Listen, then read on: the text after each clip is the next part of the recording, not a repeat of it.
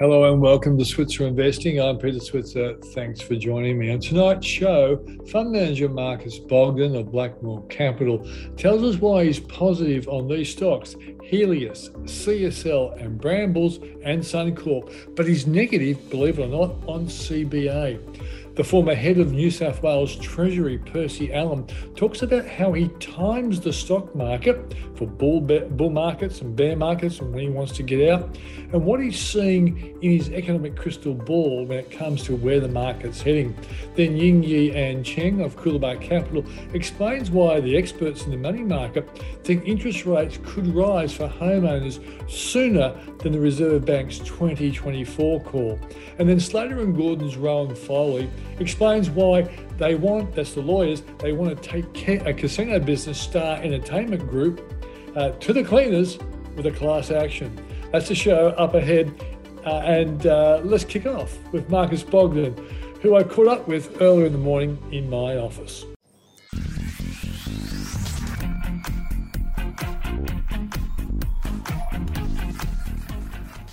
Well, joining me now is Marcus Bogdan, who is from Blackmore Capital and he manages the Switzer Dividend Growth Fund. We always like to see what dividend paying stocks or potentially growth growing stocks are in favour or out of favour with Marcus. Thanks for joining us, mate. Thanks, Peter. Good to see you.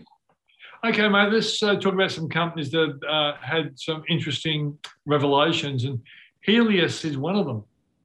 Yes, well, they've had their AGM this morning, and just to, to remind investors, um, Healius is the second largest pathology provider in Australia. It also has diagnostic and uh, short stay hospitals, but pathology is the core business uh, and it's recording record levels. And no doubt that that's been driven by COVID testing. They're doing about 40,000 tests a day at $100 per test.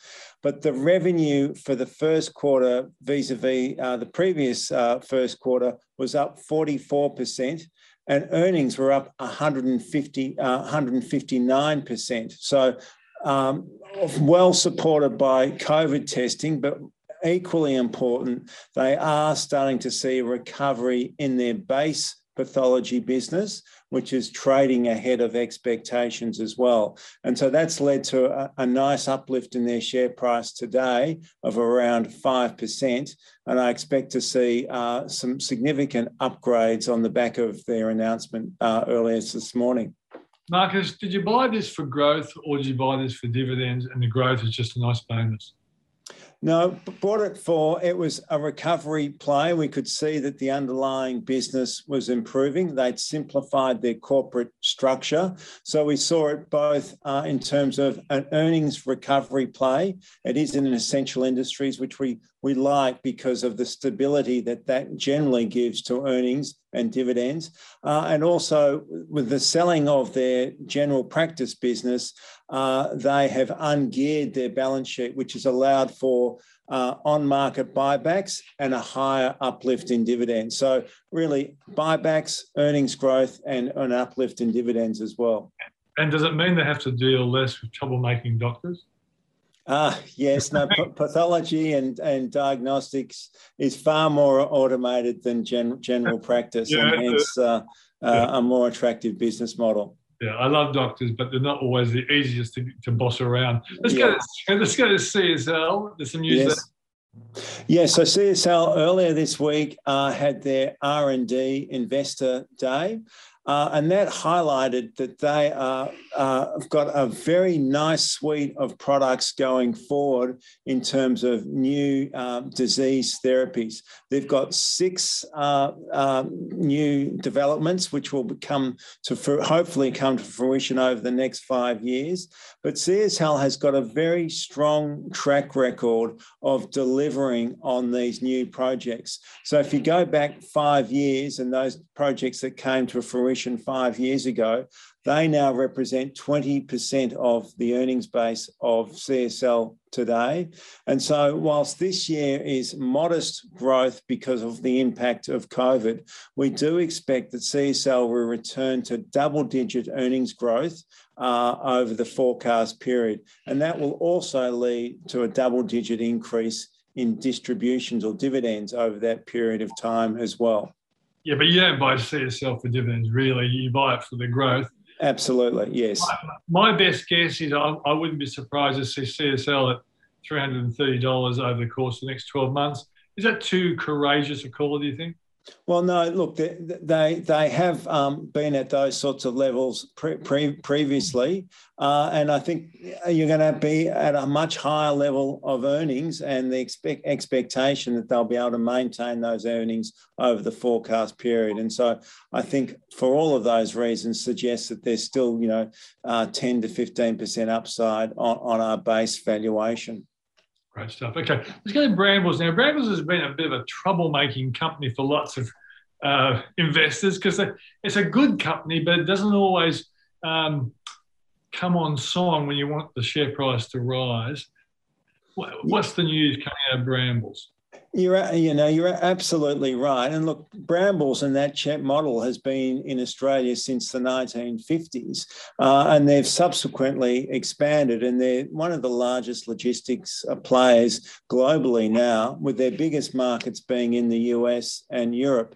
And you're absolutely right. It has been a, a frustrating stock to follow over 10 or 15 years but the actual underlying business franchise is incredibly strong and incredibly stable. It supplies um, the, the bulk of their business is supplying into consumer staples globally.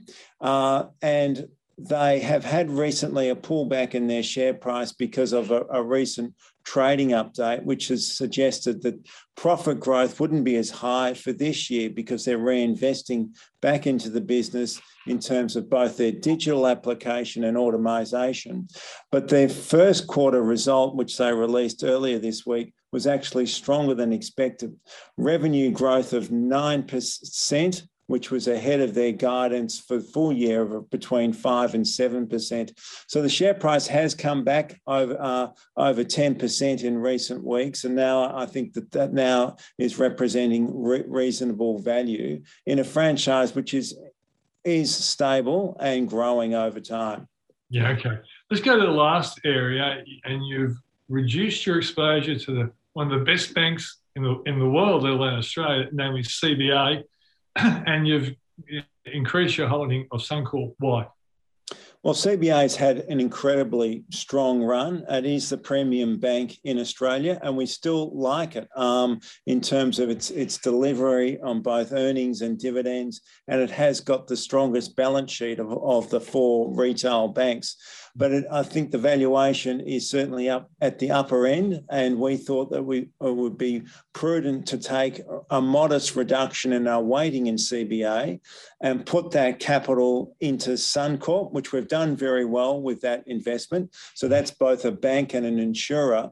But by doing that, we're actually lifting the dividend yield from, you know, circa around 4% in CBA to over 5% for Sun, Suncorp. So we're just giving a, a little bit of a kicker for the dividend for the, the, the fund. Great stuff, mate. Thanks for joining us. Talk to you in a few weeks' time. Terrific. Thanks, Peter. Cheers.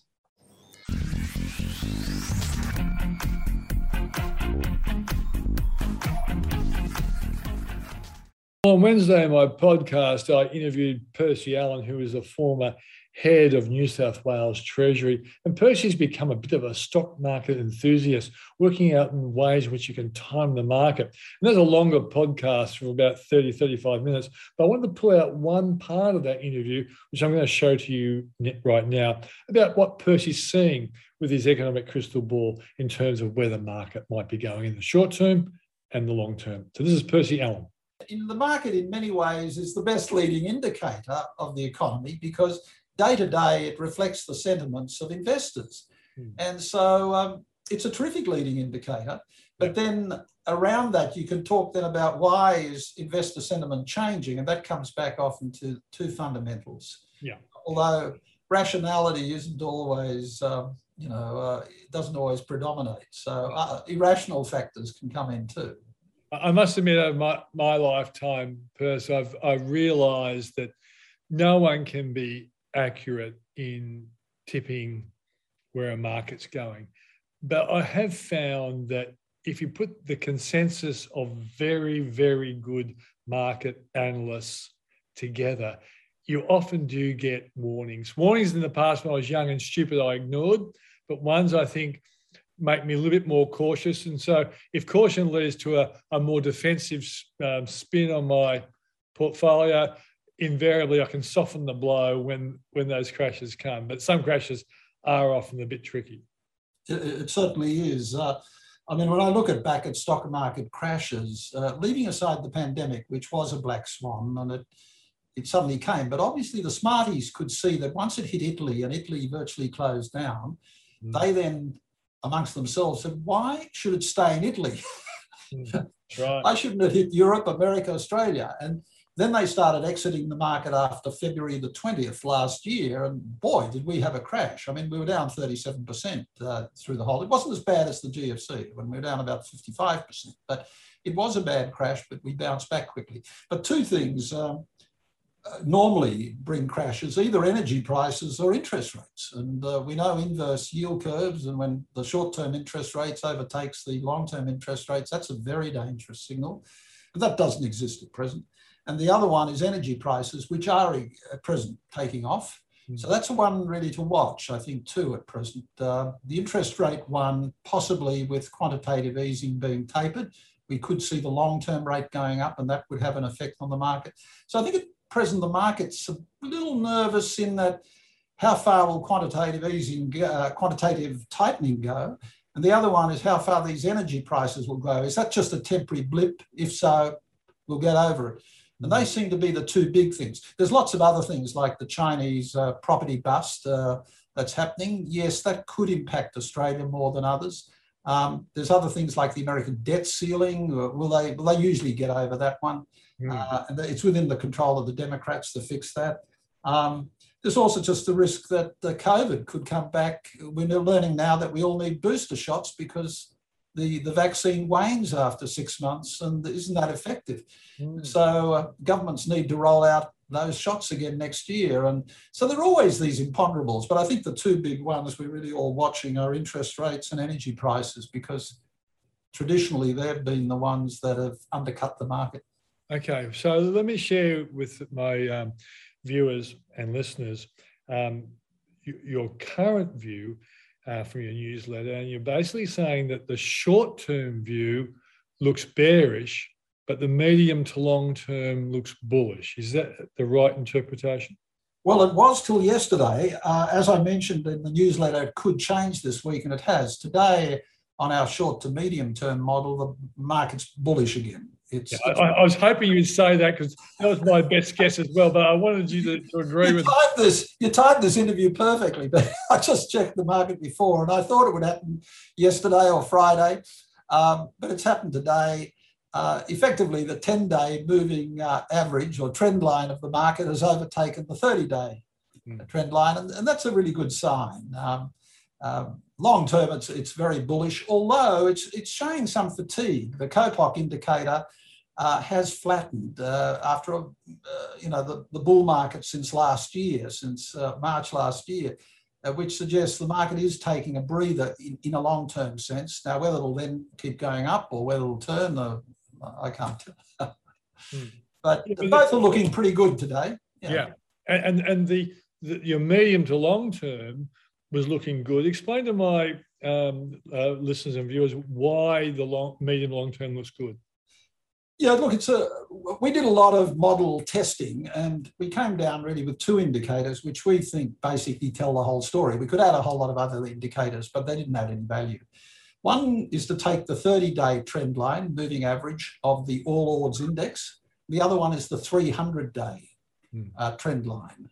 And if the 30-day trend line is above the 300-day trend line, then it's really telling us over the long term the market is bullish. It's it's um, running ahead of itself. Yeah. On the other hand, if the 30-day trend line falls below the 300-day trend line, as happened last year during the crash and happened in, during the GFC, but it is a this is a slow-moving model compared with the shorter-term model, then you you know you're in a bear market, yeah. uh, and you have to wait for that 30-day trend line to again move up above the 300 day one. At the same time, we look at the Coppock indicator. The Coppock is remarkably accurate in Australia's case. It's almost at 100% accuracy. I think it's at 100% accuracy. In other markets, about 70%. But when the Coppock indicator um, bottoms, it gets into negative territory and then starts turning up, that the point where it starts turning up, you pretty well know that the bear market is over. Mm. And, and, that so, happened uh, pretty early last year after the crash.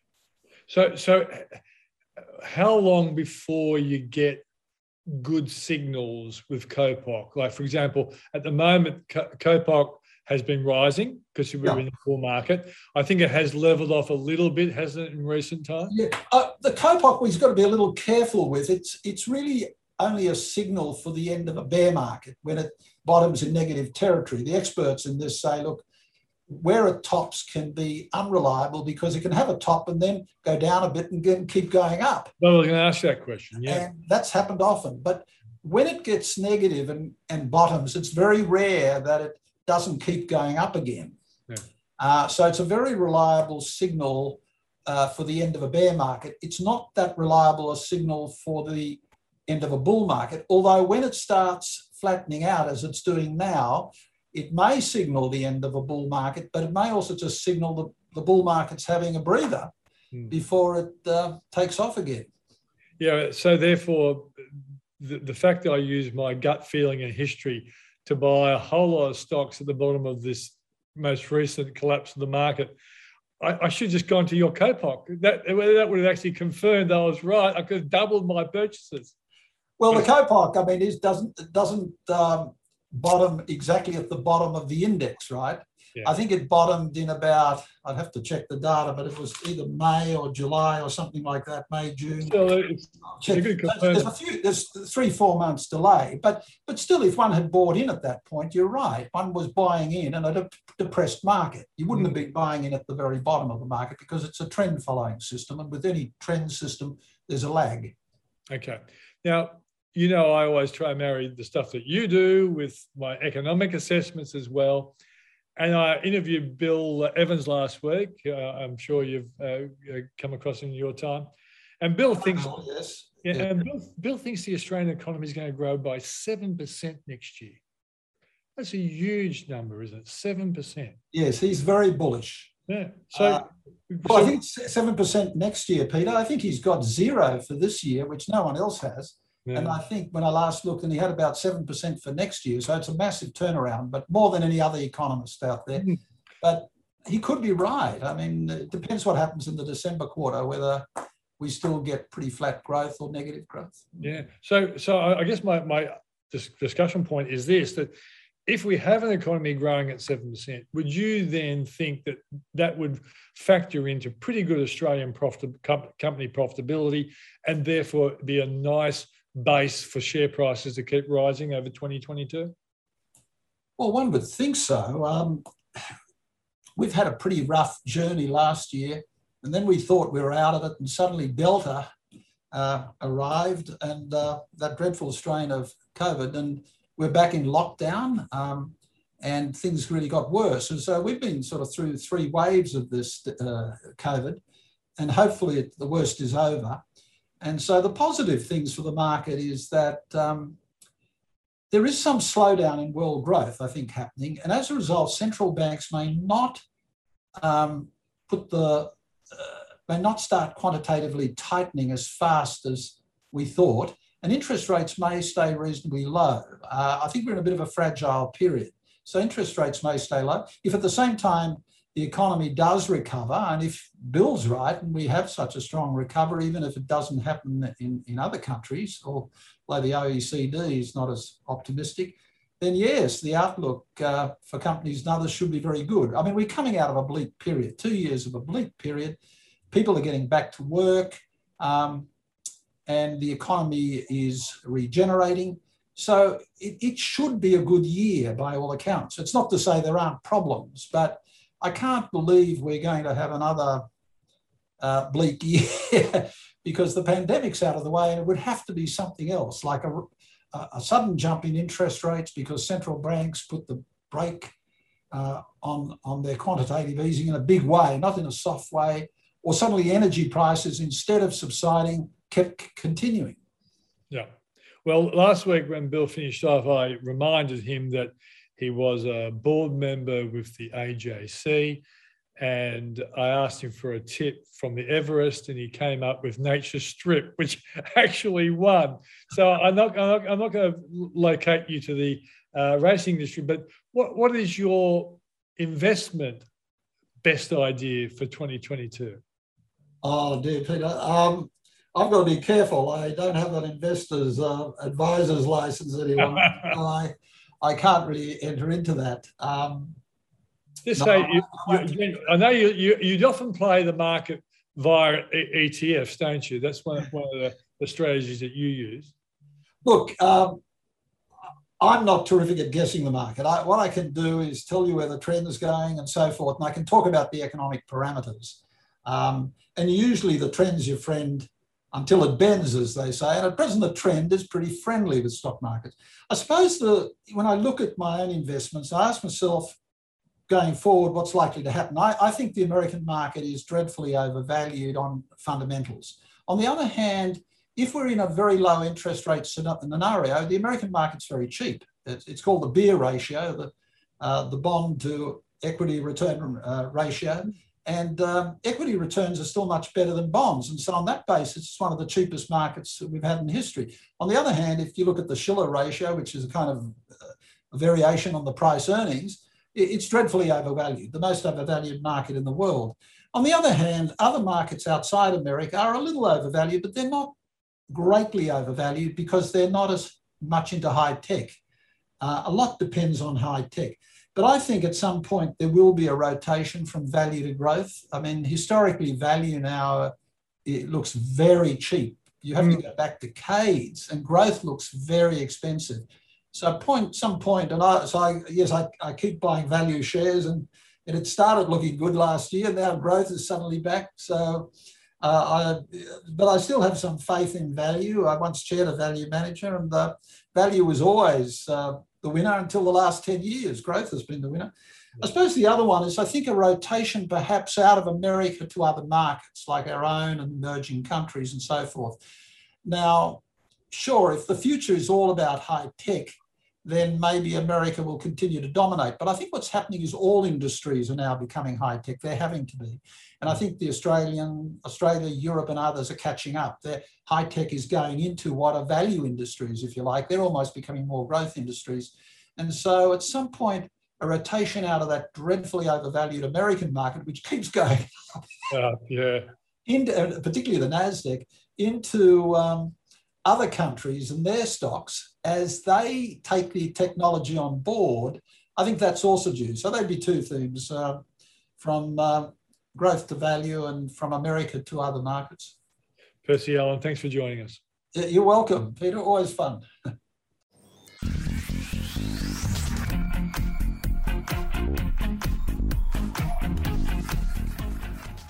We're being joined by Ying Yian Chang from Coolabah Capital. We're going to talk about what's going on with interest rates. And if you take the uh, indications from the Reserve Bank in its latest uh, minutes, you have to say not very much at all. Ying Yi, great to see you. Great to see you, Peter. That's right. That's right. Yeah, look, I mean, if anything, the market is clearly sort of ignoring um, what is a very, you know, cautious RBA, um, given their rhetoric um, around, you know, global trend towards withdrawing policy support. Um, so, you know, the RBA's view is that the cash rate is likely to remain on hold until 2024, given an expected slow recovery in wage growth and inflation. Now, the, the RBA does definitely sound very adamant compared to its global peers, whether it's in New Zealand, England, or even the Fed for that matter, um, you know, who who is likely to raise rates next year. And obviously, we've already started seeing, you know, um, hawkish moves from New Zealand and England already. But the RBA seems to be quite adamant that they probably want to be the last central bank, at least of most of those developed economies, to to make a move. Our view is that the RBA will likely hike rates in 2023. Um, for now, uh, from a domestic point of view, there's no sort of signs uh, of inflationary pressure uh, compared to, say, our offshore sort of peers. So yeah, it gives us some some you know food for thought there. Yeah. Yes, uh, Ying Yi, I interviewed uh, Bill Evans from Westpac uh, last week. And Bill quite surprised me by saying that he thought that 2022 is going to have uh, a 7% growth, uh, which is big, which is very big. And given the fact that you, you kind of think the first half of 2022 is going to be slower than 7%, the second half, to me, sounds going to be really, really fast growth, which means that the 2023 call on interest rates by you guys seems far more believable than 2024. Yeah, that's that's definitely sort of the case. I mean, look, I, I think the RBA themselves are, quite optimistic about economic recovery, and that's because you know our we have New South Wales reopening, we have Victoria reopening as well. So there's a lot of pent up demand yep. that will likely sort of take place. And obviously, you know, that, that will be very, very good for consumer spending um, and, you know, um, how yeah consumer spending and also businesses as well you know not having the the issue of knowing oh okay when we get another lockdown like when will we get another lockdown so i, I think that will be good from um, a business sort of uh, borrowing uh, sort of perspective and broadly economic activity.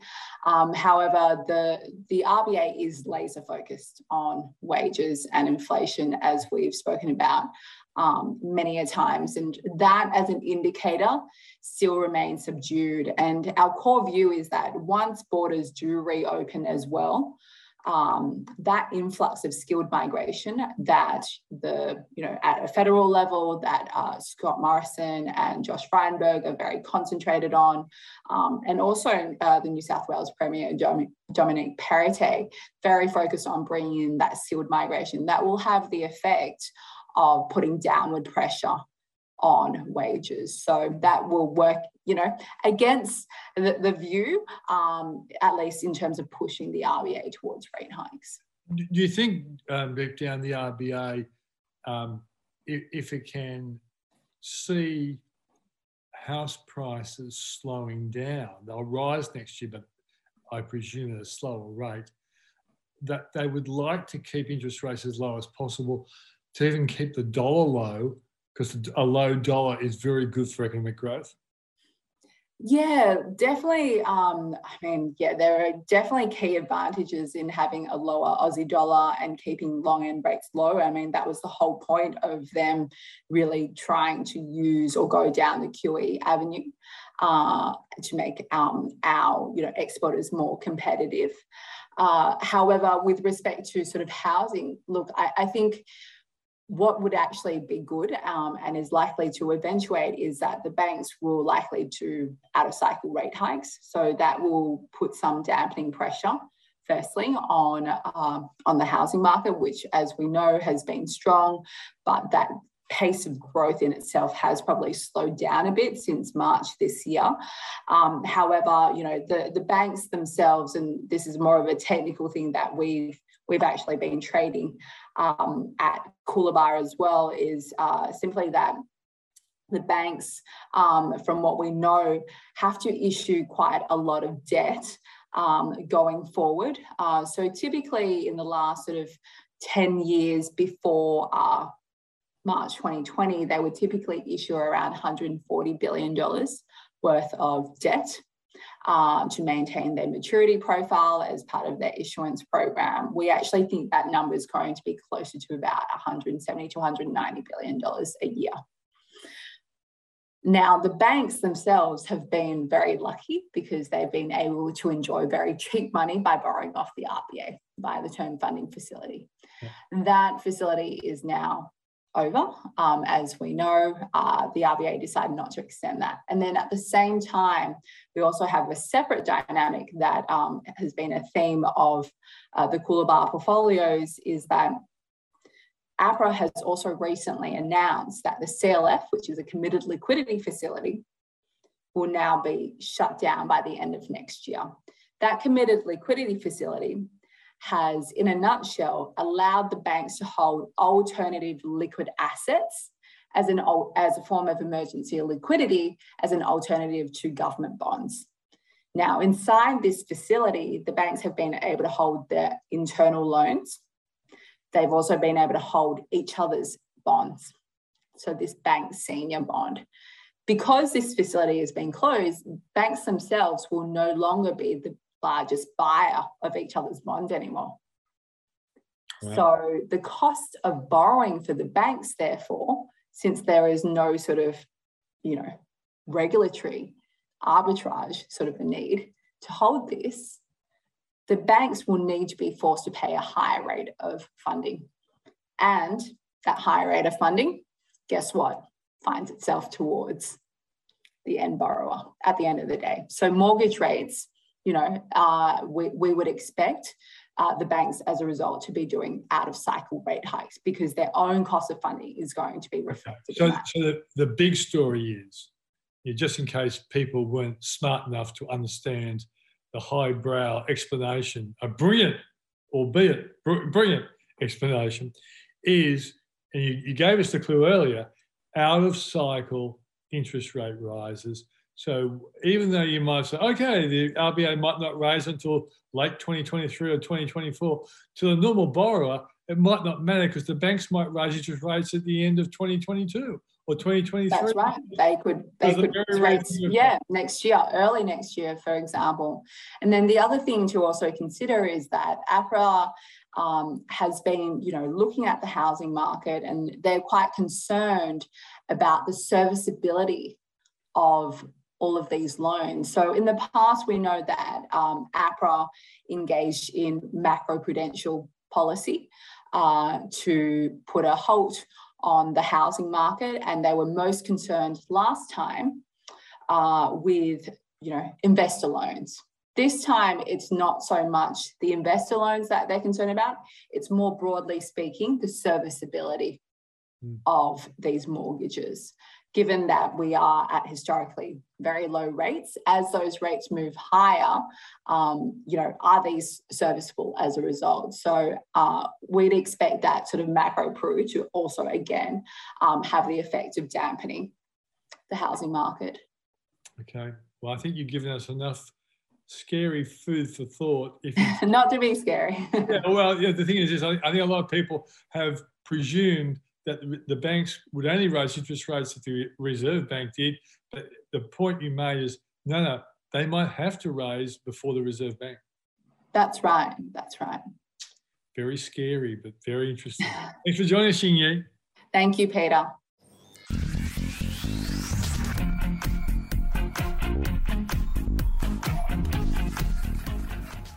Well, recent times, Star Entertainment uh, Group got themselves in a bit of trouble and the stock price fell. Um, to talk about that instance of um, troubles for Star, we have a lawyer from Slater and Gordon, Rowan Foley. Rowan, thanks for coming on the program. No problem. Thanks for having us, Peter. All right. So, why don't you tell us why Slater and Gordon is interested in the uh, trials and tribulations of poor old Star? Sure. I mean, I don't think we would call it poor old star, uh, but uh, I'm being generous, uh, Rowan. Certainly, we're um, we're currently investigating uh, a class action against Star uh, in relation to the matters that were disclosed recently uh, through 60 Minutes and Fairfax newspapers. Um, obviously, many of your viewers will be aware, um, either peripherally or personally, personally, that the share price dropped about 20 odd percent in response to that information. Mm. Uh, we haven't issued a proceeding yet, but we're, we're certainly investigating um, whether those shareholders may have claims against the company for failing to disclose uh, material information uh, dating back some years. Uh, and further, that, that, there may be uh, misleading statements made by Star throughout uh, many of its ASX announcements dating back again a number of years. Okay, so what, what does an investigation entail for you guys? Sure. So, um, a lot of work, for, for, lack of a better word. We um, we look sort of quite closely at the uh, announcements made by the company um, and the factual circumstances surrounding those announcements and, and, any information that, that may have been known by the company. So a wide range of um, exterior resources.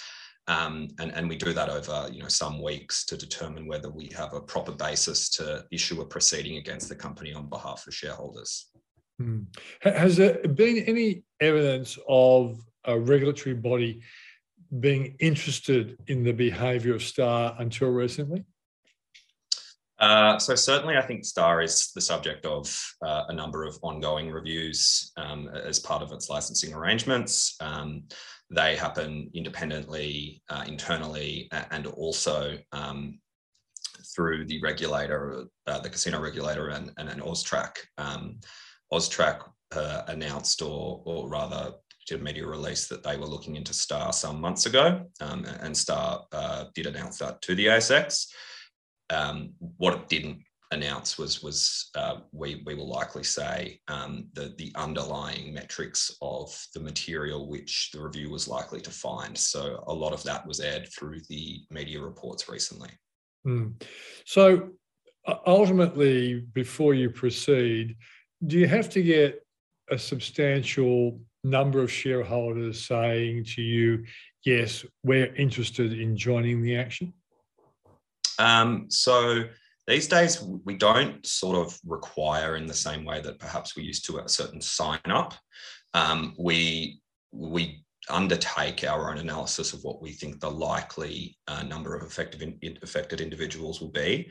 Um, and then we pr- proceed on that basis. Currently, we're encouraging people to get in touch with us and register their interest um, which is just a helpful way for, for people to stay informed about the progress of the claim. Those people will be notified um, even when a claim is issued um, and, and, any steps from there. Um, there's a number of ways to participate, um, whether you do that through registering with the claim when it's when it's proceeded or through a court ordered number. But it, it's not so much a case of us needing to, you know, have a certain amount of people get in contact with us. No, we're likely to, to proceed based on the, the strength of the claim. Okay, so I, I presume then, let, us imagine that you and your team go through reams and reams of reports and, and whatever, and in the end, you identify at least five or six areas where the company has clearly misled the market. So if, if for example, no one's contacted you for support, would you still go ahead with it anyway? Um, I, I, we need to sorry, we need to um, the, the structure of these claims involves at least one person signing on as what we call the representative applicant. Um, they represent the entire group and, and we take specific instructions from them. Um, I can't think of an instance that not a single other person has been in touch. Usually, you know, in these cases, there's thousands and thousands of people affected, and um, and they're not shy to come forward and express that. And um, we've certainly had people be in contact with us already. Yeah, I would presume so. But but it seemed to me that the strength of the support for the class action would come when once you reveal X number of reasons why this looks like a case that could be won. Is that true? Certainly. So um, there's a few different, I guess, waves of, of, of, sign up and support that we might get during these um, processes. Initially, there's a there's often a response from um, people just uh, immediately aggrieved at, at mm. having you know a significant portion of their self-managed super fund or portfolio um, wiped out um, and that's that happens often very quickly and we will uh, we will keep those people in what we call a registration of interest and then they're updated um, following that, often these are result in filed proceedings, and then we'll get another wave um, or, or, or, sort of body of interest of, of um, shareholders, both institutional and retail, that, that, are interested in signing up. Okay. Um, for someone to benefit from any compensation that comes out of their class action, do they have to be registered to be a part of the class action? Or are all shareholders entitled to some kind of compensation if you guys win? So it's an interesting question, and it's a sort of nuanced answer. Um, it will deter- it will be determined at some point what the, the precise group member definition is. So it might be persons that purchase shares throughout a specified period, um, and typically it's someone who had a net increase in shares in some, at some point at some point during that period. Mm. Um, so certainly, if they meet whatever that final group member definition is, those group members will likely be entitled to compensation through the um, through the class action. Um, the courts are changing the various times the specific ways people can register for these things. There's, there's typically more than one way. Um, you can often sign a legal costs agreement with the law firm um, and or a litigation funding agreement if there's a funder involved. And at that point, you'll sort of be, be on for the ride for the whole way and, and they'll register you at the registration time. Um, then there's often later, quite a bit later, some, some 18 months, often um, a, a court ordered registration period in which people will have to come forward um, to register to receive any settlement outcome. We okay. encourage people to register early because those notification processes are never perfect. Um, often, you know, someone might not have their updated address on their uh, linked or Computershare account, um, and, and people do occasionally miss out during that later period. Um, but yeah, there's a, there's a number of ways, but people do have to register at some point. Yes. Okay. Um, now, I don't want to be portrayed as a tightwad, but I'm sure people watching the program, some of them might be. Does it cost them to be a part of the class action? Nothing out of pocket. So you're never going to be worse off uh, from a Slater and Gordon class action. Um, we haven't finalised the particular way this one will be funded uh, if it does proceed, but typically, um, uh, as is commonly the case these days, we'll seek what's called a group costs order, which is a percentage uh, approved by the court um, and, and, finally determined at the end of the proceeding. And that percentage cut, uh, whether it's sort of 20%, 25%, generally, or sorry, always comes out of the compensation received through a judgment or a settlement. So, for instance, if someone's awarded $1,000 in damages, that they will pay us $250 out of that amount if it's a 25% um, uh, group costs order, and that'll that will be that will be extracted from their settlement amount before they receive their money. So it's it's um, it's that it's never an out of pocket expense. Yeah. Okay. So I think it's pretty pretty well clear that if someone really is aggrieved uh, about what's happened to the share price and they believe management and the board has um, misreported over time and, and, behaved badly, it seems logical that they should uh, register if they're not going to be out of pocket. Absolutely. I mean, I say that to all my friends and family when they get in touch, when they get a notification at some point. What do I do? I just say, register, you're never going to be worse off. Mm. Of course, it's not advice, is it, uh, Ryan? It's just good general education. Yeah, it makes sense. I mean, um, I haven't been part of one, but I would register if, if, if another firm was doing it. It, it. it makes sense. Well, thanks for joining us on the program, and um, we watch with interest uh, how you guys proceed with this. Thanks very much, Peter. And that's the show for this week. Thanks for joining us. Remember, if you want to know more about us, you can go to switzer.com.au. And if you want more help in investing in the stock market, have a look at our Switzer report. It's switzerreport.com.au. Thanks for joining me. I'll see you on Monday night.